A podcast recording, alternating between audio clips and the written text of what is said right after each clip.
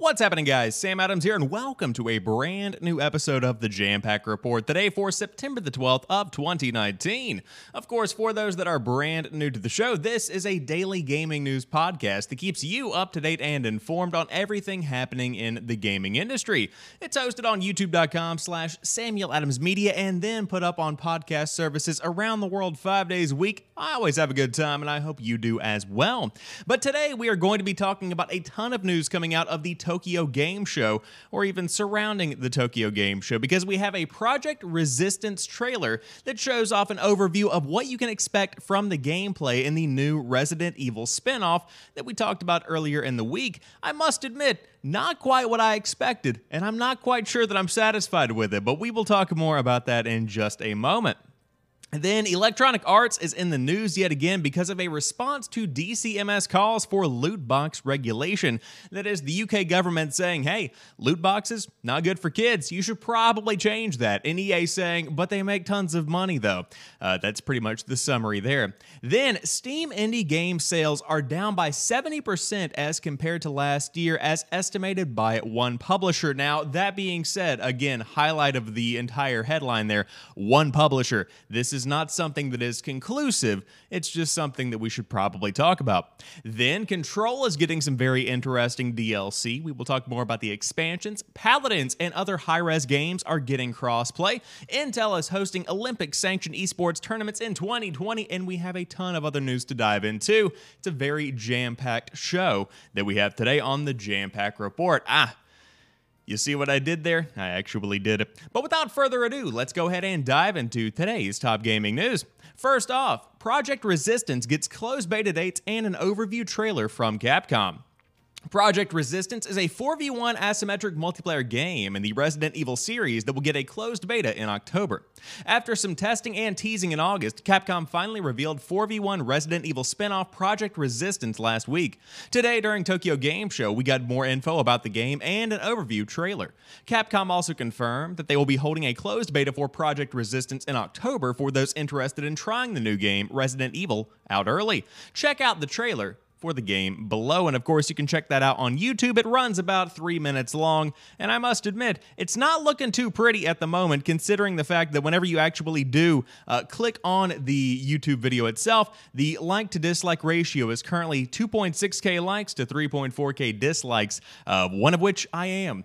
Uh, but as many probably gathered from the previous trailer, Project Resistance is an asymmetric multiplayer game where four players cooperate to escape a building where everything is controlled by the mastermind, a fifth player, which is not something that I actually connected at the beginning of the tease. Uh, however, players on the Survivor side can expect a gameplay mix of puzzle solving and combat similar to modern Resident Evil games, although matches are under a time limit. Meanwhile, the mastermind is placing traps, using security cameras as weapons, and manipulating the environment to make their opponents escape as hard as possible. This is done through a card based system, and the mastermind can eventually choose to control zombies or the tyrant. If you have ever played the multiplayer in ZombiU, that's the closest thing to compare this new game to. Pause. Let's take a little a little break here from the DualShockers article. This is Dead by Daylight, but Resident Evil. Uh, even going further, it's closer akin to Evolve. Why would you compare it to ZombiU? Anyways, continuing. Project Resistance is being co-developed by Capcom and NeoBards Entertainment, a company who has previously worked on the Nintendo Switch ports of Resident Evil games. The game runs on the RE Engine 2, so we can probably expect it to look very good. As I mentioned earlier in this article, a closed beta will be happening between October 4th and October 7th on PS4 and Xbox One, and it's only open to RE ambassadors and Xbox Insider Program members, and you have to sign up on the game's website between today and September the 18th.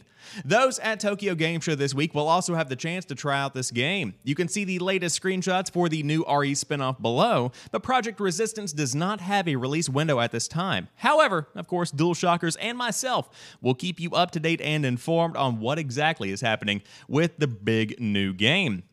So, as I talked about whenever the teaser was released, I was very excited about this game because Resident Evil has been on a roll for a very long time. Uh, Resident Evil 7 was kind of a new foray into an unexplored take on Resident Evil, and then we saw the remake of RE2, which is phenomenal. Highly recommend checking that one out. And so, of course, when the teaser dropped for whatever this one was going to be, I personally expected something akin to a Left 4 Dead 2, or even something along the line lines of a Call of Duty Zombies, where you have that kind of setup going with it, and the trailer kind of lended itself to that idea. Uh, this, however, is not that whatsoever. As I said in the interruption, the the uh, departure from the DualShockers article, this is essentially Dead by Daylight. And whenever you look at the gameplay, it does not look that good. It does not look that good at all. Uh, I will be the first to admit the lighting is good. The Resident Evil engine is clearly present here, but at the same time, I'm not sure if this is an early build. I'm not sure if this is just very early gameplay that they compiled for the Tokyo Game Show. Uh, but it looks clunky to me, and it looks like it might not work out as well as the developers might hope. Now, I like the concept uh, where you do have a mastermind that is controlling things as four other players try to escape, but it's been done before by other companies with other settings, and I'm not sure that it works with Resident Evil. Now, I could be completely wrong about this, but this feels like this generation's Operation Raccoon City. And for those that don't know what that is, it was a horrendous, and I mean horrendous, uh, Resident Evil game that came out a couple of years back. I believe it's on the PS4 and the Xbox One, but I think it was one of those weird cross gen titles. Uh, however, I just don't see this becoming the next big Resident Evil success uh, like we have seen in the past couple of years with different projects that have been spinning off. Is it too much to ask to just get a regular shooter in the Resident Evil universe? Just a first person zombie survival game. That's a fantastic idea. That should have been done uh, well before whatever this is, in my opinion. But again, I might not be the target demographic for this specific game. I've never been a big fan of Dead by Daylight. I'll play it from time to time. Uh, but considering the popularity of that game and the streamability of that game, which is something a lot of people have to take into consideration when developing games in 2019, this could be a sleeper hit that might just not be my cup of tea. I could totally see four people teaming up on a co-stream on Twitch uh, playing this. Maybe that would be some pretty good entertainment. Uh, but again, if you do want to dive into that closed beta, you should sign up now. And the closed beta dates run from the 4th of October until the 7th of October. And again, only open to RE ambassadors and Xbox insiders uh, if you did want to get inside the game a bit early. Uh, but man, uh, does not look good. And as we see in the comments section, number one, the number one upvoted comment, how many times do we have to teach you this lesson, old man? A good SpongeBob reference there is always good for the uh, for the heart, for the soul. But that's pretty much what Project Resistance looks like as of right now. However, let's move on and talk about loot boxes because Electronic Arts has responded to DCMS calls for loot box regulation. The publisher doesn't agree with conclusions, but will continue dialogue with the UK government. EA has responded to calls for the UK government to ban loot boxes in games for children and introduce regulation around the controversial monetization mechanic. In its report published earlier today, the DCMS committee also urged the government to introduce a games industry tax to investigate the harmful effects of gaming and push PEGI into adding gambling content warnings for games with loot boxes, raising the age limit to reflect this. In a statement issued to GI.biz, an Electronic Arts spokesperson said, quote, "We have reviewed and are closely considering the findings of the DCMS committee report. While we don't agree with all of the conclusions and recommendations in the report, we do take our responsibilities to players of all ages very seriously. We have an ongoing commitment to player safety and well being whenever they are playing our games or engaging in our communities. We will continue to look at how we can contribute to productive research and solutions for the topics raised in this report, and we look forward to continuing our ongoing dialogue with the UK government. GamesIndustry.biz also reached out to Epic Games, Activision King, Ubisoft, Nintendo 2K Games, and PEGI about the government's recommendations. EA is one of the many games firms who was invited to take part in the committee's inquiry into immersive and addictive technology, but arguably struggled to justify its monetization mechanics in a way that satisfied MPs. The publisher even attempted to reposition them as surprise mechanics, with Vice President for Legal Kerry Hopkins assuring they are, quote, quite ethical if you have to say something is quite ethical, it might not be ethical, just something to consider. The controversy around loot boxes started with EA and the system it trialed with Star Wars Battlefront 2's multiplayer beta. The progression hindering dependence on loot boxes was later revised for the final game because the mechanic was dropped entirely just before launch. Paid loot boxes were fully removed from the game months later. The backlash against Star Wars' use of the mechanic and loot boxes in similar AAA games caught the attention of politicians around the world to the point where both Belgium and the Netherlands have banned them under gambling laws, forcing EA and other publishers to alter or remove their titles from those markets or change, of course, the uh, the gameplay themselves. I suppose that would be included in alter or remove. Uh, however, it looks like we have yet another nail in the coffin for loot boxes, and I think as time goes on, more people around the world will begin to adopt this kind of mindset where loot boxes just simply are something that aren't necessarily the best option for monetizing the game. At the end of the day, though, they still make money, so people are going to be hanging on to these uh, for the longest time because what is FIFA without a ton of microtransactions? What is NBA without a ton of randomized elements that you can throw your money at? Uh, that's pretty much the idea behind keeping these in the games.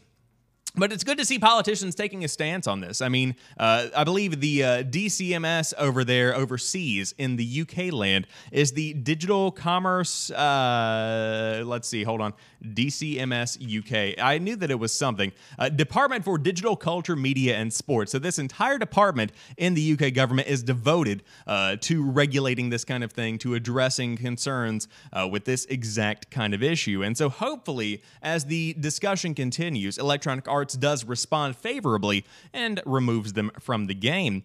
How long will it be until this is a worldwide thing? That's still up in the air, yet to be decided. But at the same time, the conversation is beginning, which is a good step in the right direction. And of course, more to come on this one without a doubt. However, most indie games don't have loot boxes, which is why I'm a big fan of indies, amongst other reasons, such as they're often beautiful and full of passion.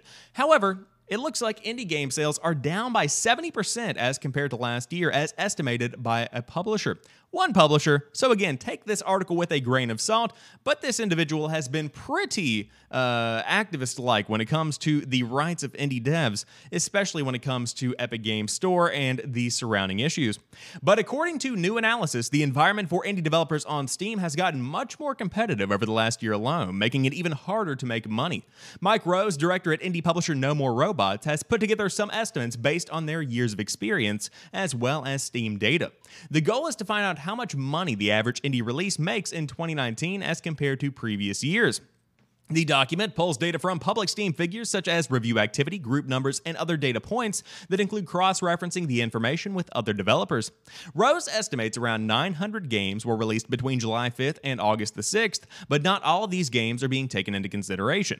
First, the document takes out AAA games and games with less than 10 Steam user reviews. Out of the remainder, it further cuts out the top and bottom 5% so as to avoid outliers messing with the data.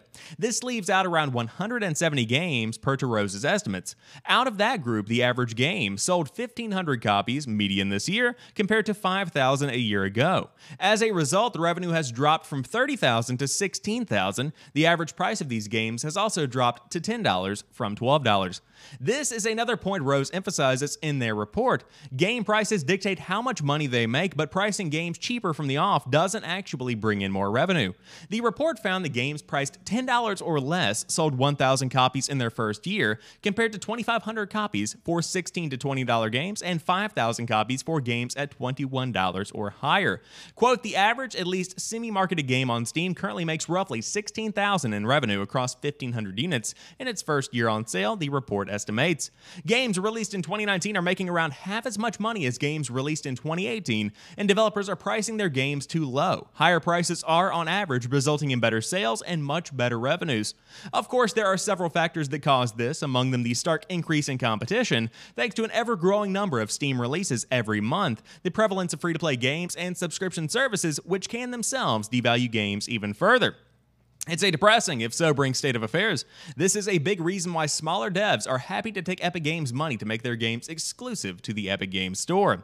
I feel like I just read one of those old, like elementary school uh, math things where it was like if a train leaves Chicago at 10 miles an hour and another one leaves San Francisco, how many copies will Train Simulator 2019 actually sell by the end of the quarter? Uh, but regardless, still, I do think there is some validity to these findings. And of course, uh, for those that don't know Mike Rose, he is the one that has been pretty against everything G2A has been doing in the past, oh, I don't know, uh, since their existence, uh, because he is the, of course, director at indie publisher No More Robots, famous for Descenders, a bike game that came out last year, I think, uh, something like that. Uh, but overall, I think it's very interesting to see that these sales are down by 70%, at least if you have this very small uh, sample size of games released between July 5th and August the 6th, uh, there is still something to be said about comparing that to this time last year. Now, other elements have to be taken into consideration as well, uh, such as the new consoles coming down the pipe. Some people want to save money for the holiday season. Uh, of course, whenever it comes to the PC space, a bit different overall as compared to the console space. Uh, but sales are still down. And I do think it has a lot to do with the competition because there are so many indie games. And I speak from experience because whenever I first began doing The Drop, which is my series I put up on Sundays that shows off the games coming out on a week to week basis, uh, I would have maybe between three and four games that I talk about on any given week. And sometimes there would be months at a time where there was nothing significant enough coming out uh, that I needed to actually make an episode. Now, on a weekly basis, I have to selectively choose which games I talk about because I don't want to have a 30 to 45 minute rundown of all of the games coming out on the weekly basis. There are so many of them. Uh, and so I think that definitely does cut into how many people actually go down and buy games. Uh, but the pricing point is also interesting as well because the average price of the games, as he found, uh, dropped to $10 from $12, which means people are selling their games cheaper in hopes to gain the attractiveness uh, in the eye of the consumer. And I don't think that's a very good mindset because, for instance, Risk of Rain 2, uh, an indie game that is kind of one of the top tier indie games, if you will, is priced currently on the PlayStation 4, Xbox One, Switch, uh, yeah, PS4, Xbox One, and Switch at $30, and then it's $20 on Steam. And I think that $20 to $30 price point is a pretty good sweet spot for a lot of gamers because that higher price, that not $5 to $10, proves that there is substance to this game, proves that there is something to be said about the quality of this game. The developers are confident enough to ask for 30 bucks, 20 bucks, whatever it might be. If a game comes out and launches at $10, I'm just not as interested because I immediately go to the idea of, well, this is probably a budget title with budget quality, with budget gameplay. And that's not entirely true. Often it's not. But that's still what many people think, including myself, most of the time. So it's interesting to say the least to see this entire breakdown. Big kudos to Mike Rose for finding out the info uh, for the sample size of July 5th to August the 6th. It's a lot of games released in a short amount of time and a whole big difference as compared to last year's sales. But let's move on and talk about another game that came out during that time period, I think Control which I think came out after the sixth, but that's beside the point. It was the transition. It's part of the part of the thing that I do here on the podcast. Uh, but Control has detailed two big expansions. The first of which is a PS4 timed exclusive, but Alan Wake fans should certainly tune in. Control developer Remedy has detailed its plans for the game's post-launch content. Two paid expansions will arrive in 2020 with an in-game level challenges mode due first in December. The first of the paid expansions, The Foundation, will be a timed exclusive launch on the PS4. It's a detail buried in the press release and not in the studio's public blog post on the subject, which feels a bit sneaky. The season pass and individual expansions will be available for purchase on Xbox One and PC following the PlayStation 4 Expansion 1, the Foundation release, a line of small print reads. The AWE expansion will release on all platforms on the same date. Expect the Foundation in early 2020 and for the PS4 first, then before second expansion AWE arrives in mid 2020 at the same time for PS4, Xbox One, and PC. Both will be set in new locations within the game's oldest house locale and feature new missions and game mechanics. Peer closely at the artwork for the second expansion and you will see what looks a lot like a portion of the box art for Alan Wake. Very mysterious. Before all of that, Expeditions Mode launches in December to offer challenging new in game content for free to all players, and even sooner, Control's Photo Mode will be accessible. But very exciting stuff to see that we do have an Alan Wake teaser uh, that could be coming to Control. Of course, I think these uh, worlds are very much so intertwined as we have seen revealed over the course of the past few weeks. There are teases as to what's going on within the world of Alan Wake, and of course, a lot is going on behind the scenes with that specific IP Alan Wake, not done by a long shot. And I would say uh, that if it goes the way that I think Remedy hopes it goes, Alan Wake could be making a big comeback for the next generation, much to the pleasure of fans. Uh, people love Alan Wake, including myself. Uh, but we will see what happens with Control, one of the best looking games of 2019, without a doubt. I mean, truly impressive. A patch was just released across all platforms to ensure the game continued to look as good as it possibly could if you do want to dive in and check it out. Again, the entire game is out right now on PS4, Xbox One, and PC, but more content is coming towards the beginning of 2020 and beyond if you did want to dive back into the world of Control. But you might want to dive into some Hi-Rez games in the meantime because now they all support crossplay. Very exciting stuff. But right now, just Paladins with Smite and Realm Royale to come. You can now play with your PS4 and Xbox One friends. Paladins now supports crossplay between PC, PS4, and Xbox One, with other Hi-Rez Studios games, Smite and Realm Royale, set to introduce the capability in the near future. It marks a small increase in the total amount of games that support play between all major platforms, with Sony's console lagging behind the Xbox One in terms of support. While Microsoft is famously willing, at least lately, to allow crossplay between platforms, Sony hasn't quite opened up as yet. Currently, the list of games supporting multiplayer between all devices includes Rocket League, Fortnite, and Dauntless, though in the coming months we will also see Call of Duty Modern Warfare join that list, as well as Smite and Realm Royale. That said, there are plenty of games that support crossplay between PC and PS4, but not Xbox, including DCU Online and Street Fighter V. Crossplay between Xbox, PS4, and PC, with Nintendo Switch where relevant, will roll out for Smite next week and for Realm Royale in early October. Uh, but Sony Chairman Shawn Layden said in February that the company is open for business on the matter of crossplay, and that all it takes is for publishers and developers who wish to permission it. But some devs, including the CEO of Chucklefish, later chimed in to say it wasn't quite that simple.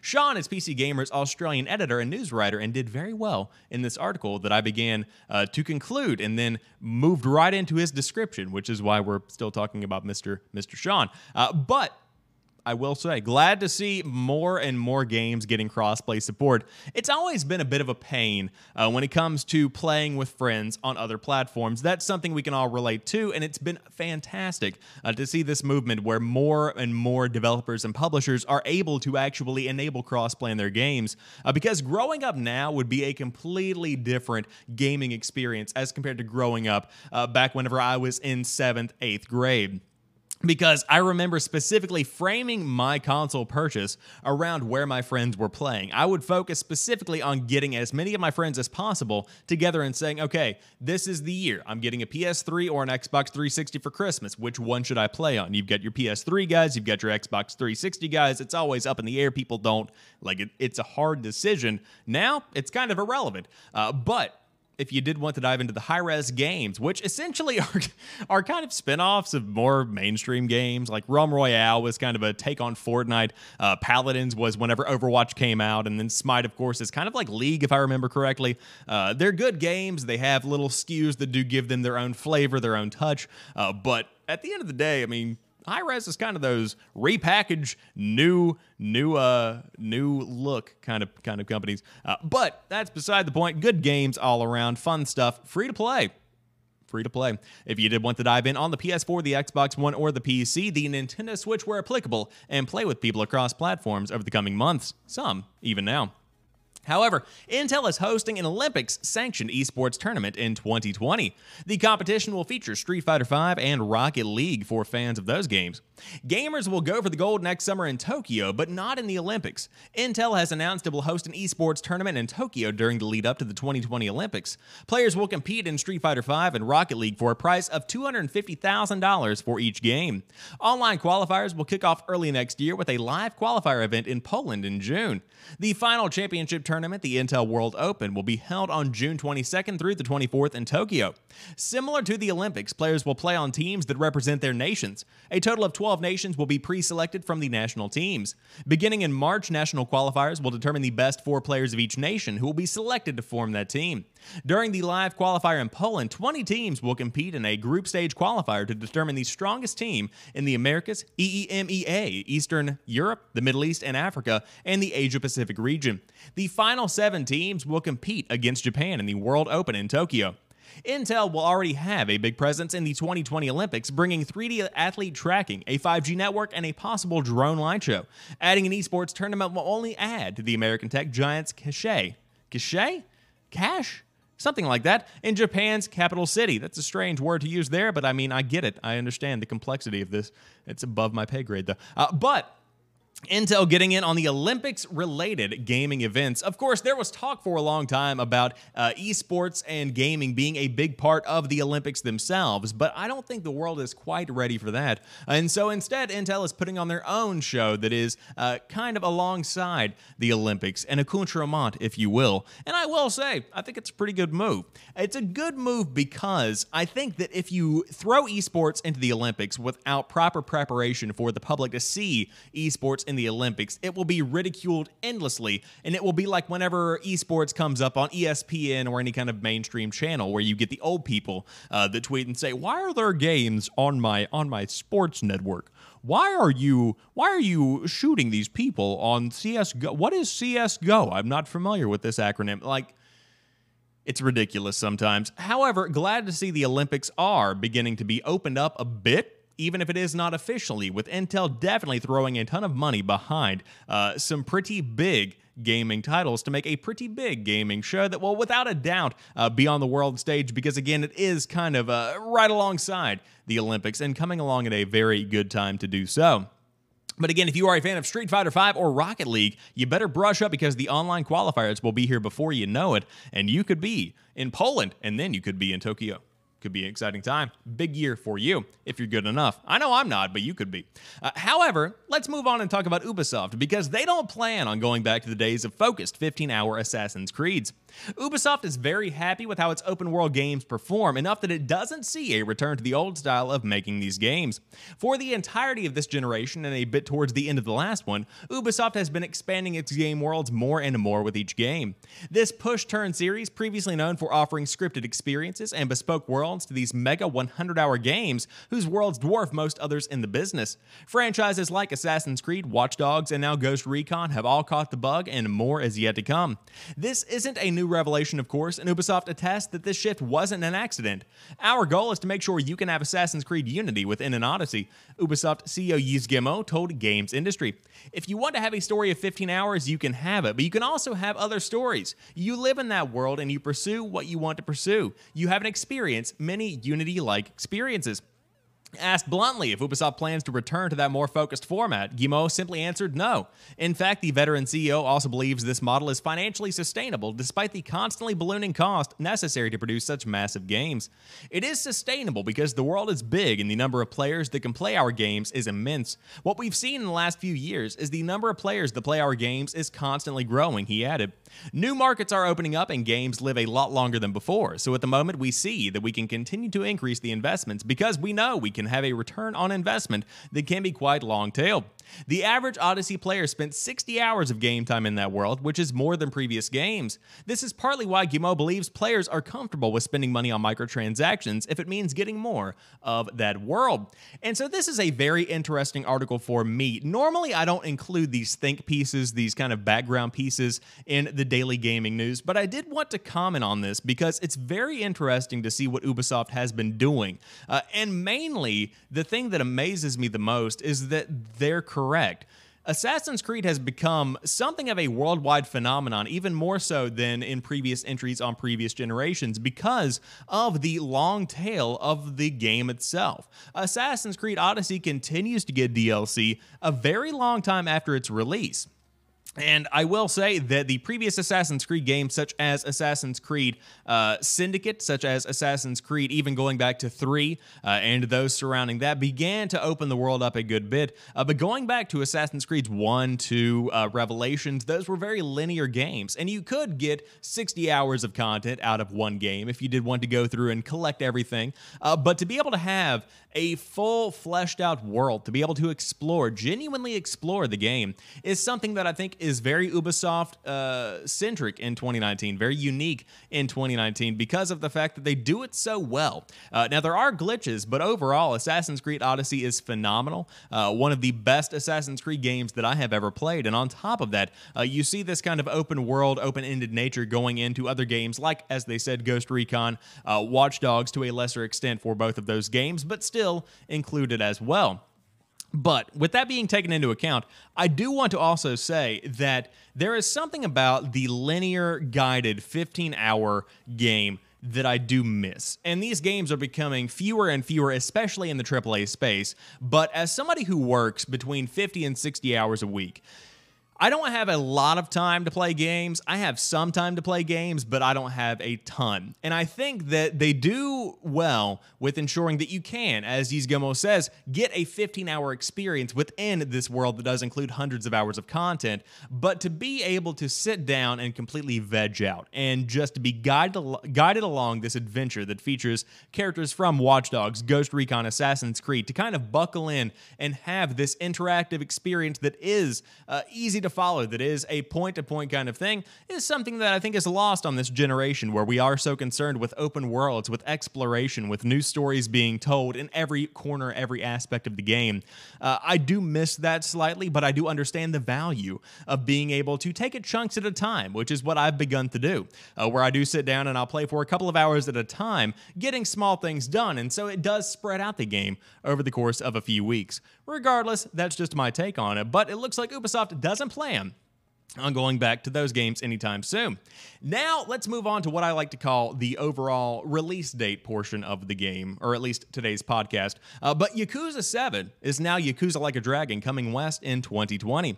Sega has revealed a change to the Yakuza 7 name in the West and a release target. And so we could read more about this. You can check it out yourself if you would like. Again, this is something that came out of the Tokyo Game Show, uh, but it's coming out in 2020, first part of 2020. Specifically, it is going to be out on January the 12th in Japan and some point later in the year in the West on PS4. Uh, but the trailer shows off small of, uh, of course, the mini games that Yakuza is famous for, including kart racing, a rhythm game involving movie theaters, pachinko, as well as others.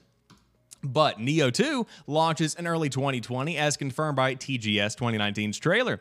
Nioh 2 will launch for PS4 PS4 in early 2020. Uh, publisher Koei Tecmo and developer Team Ninja announced. Team Ninja creative director Tom Lee also shared new info in a giant PlayStation blog post, which you can check out on again the PlayStation blog. That's blog.us.playstation.com, if I do remember correctly. Uh, but overall, if you did want to dive into the brutal blend of Japanese myth, legend, and history, uh, that is going to be coming out in the first chunk of 2020, which is increasingly packed with more and more games uh, to the point that I think it's going to be more overwhelming than the fall release season, which is already a pretty big piece of content to handle, or I should say, big pieces of content to handle, rather. But then, if you are a fan of Final Fantasy VII Remake, there is a big Tokyo Game Show trailer that dropped showing off what pretty much people saw earlier in the year at Gamescom. Uh, but the Final Fantasy VII Remake looks just jaw dropping from the latest trailer Square Enix has released for this week's Tokyo Game Show. And again, it is a pretty big chunk of content. Uh, they have a 2 minute and 50 second trailer, but there is a ton of gameplay uh, that many outlets have released online if you did want to check out uh, more in depth combat style stuff, more in depth uh, turn based strategy, etc., etc. You can dive in and give it a deep dive on IGN. I know I watched the one on PlayStation Access, I believe I watched on YouTube last night at work when I should have been doing other things. Uh, but definitely exciting for Final Fantasy fans. I'm not quite a big FF. VII guy, uh, a Final Fantasy VII guy. Uh, but if you are, then by all means, you can dive in and check out tons of content that has been released akin alongside, uh, according to TGS 2019. But to round out today's show, Cuphead has a soundtrack that has been released, but guess what? It's number one on Billboard's jazz charts. For the better part of a century, the Billboard charts have plotted the course of our musical taste. The rules have changed many times over the years, reflecting the evolution of music and how we consume it, but even in this digital era, it remains a useful, indisputable measure of success. There are actually multiple Billboard charts. The Billboard 200 is the big one, but there are all kinds of genre specific rankings too, including one for jazz, which at the moment is topped by the Cuphead selected tunes Splatoon's vinyl soundtrack. Composed by Kristofer Maddigan, the double album collection of music from the game debuted in the top spot and is the first video game soundtrack to achieve the mark. The original Cuphead soundtrack made it as high as number 4 on the jazz charts last year. The new soundtrack is also currently parked at number 6 on the vinyl albums chart, just behind Queen's greatest hits. Hey, it's the vinyl charts, time moves differently there. If you are a collector, the Cuphead double album soundtrack is available for purchase from iam8bit for 40 bucks. If you would just like to listen and it is really good, the original soundtrack is on Bandcamp if you did want to give it a listen. But very cool to see that it is on a Billboard top chart. Of course, Cuphead, fantastic in a lot of ways, but the music is phenomenal. The overall aesthetic of the game is something that cannot be understated. Really impressive uh, to see the music of Cuphead being heralded as a fantastic piece of art, which again, you can check out on vinyl or on digital fronts if you did want to give it a listen. But that rounds out today's episode of the Jampack Report. Again, if you are brand new to the show, thank you for giving it a listen, and I do hope you enjoyed what I brought to the table. I host this podcast five days a week, Monday through Friday on youtube.com slash Samuel Adams Media. And of course, it is then put up on podcast services around the world. So subscribe. Be sure to follow me on Twitter. Stay up to date on everything that I do. But until the next time, I hope you guys have a fantastic rest of the day. I'll talk to you soon and peace.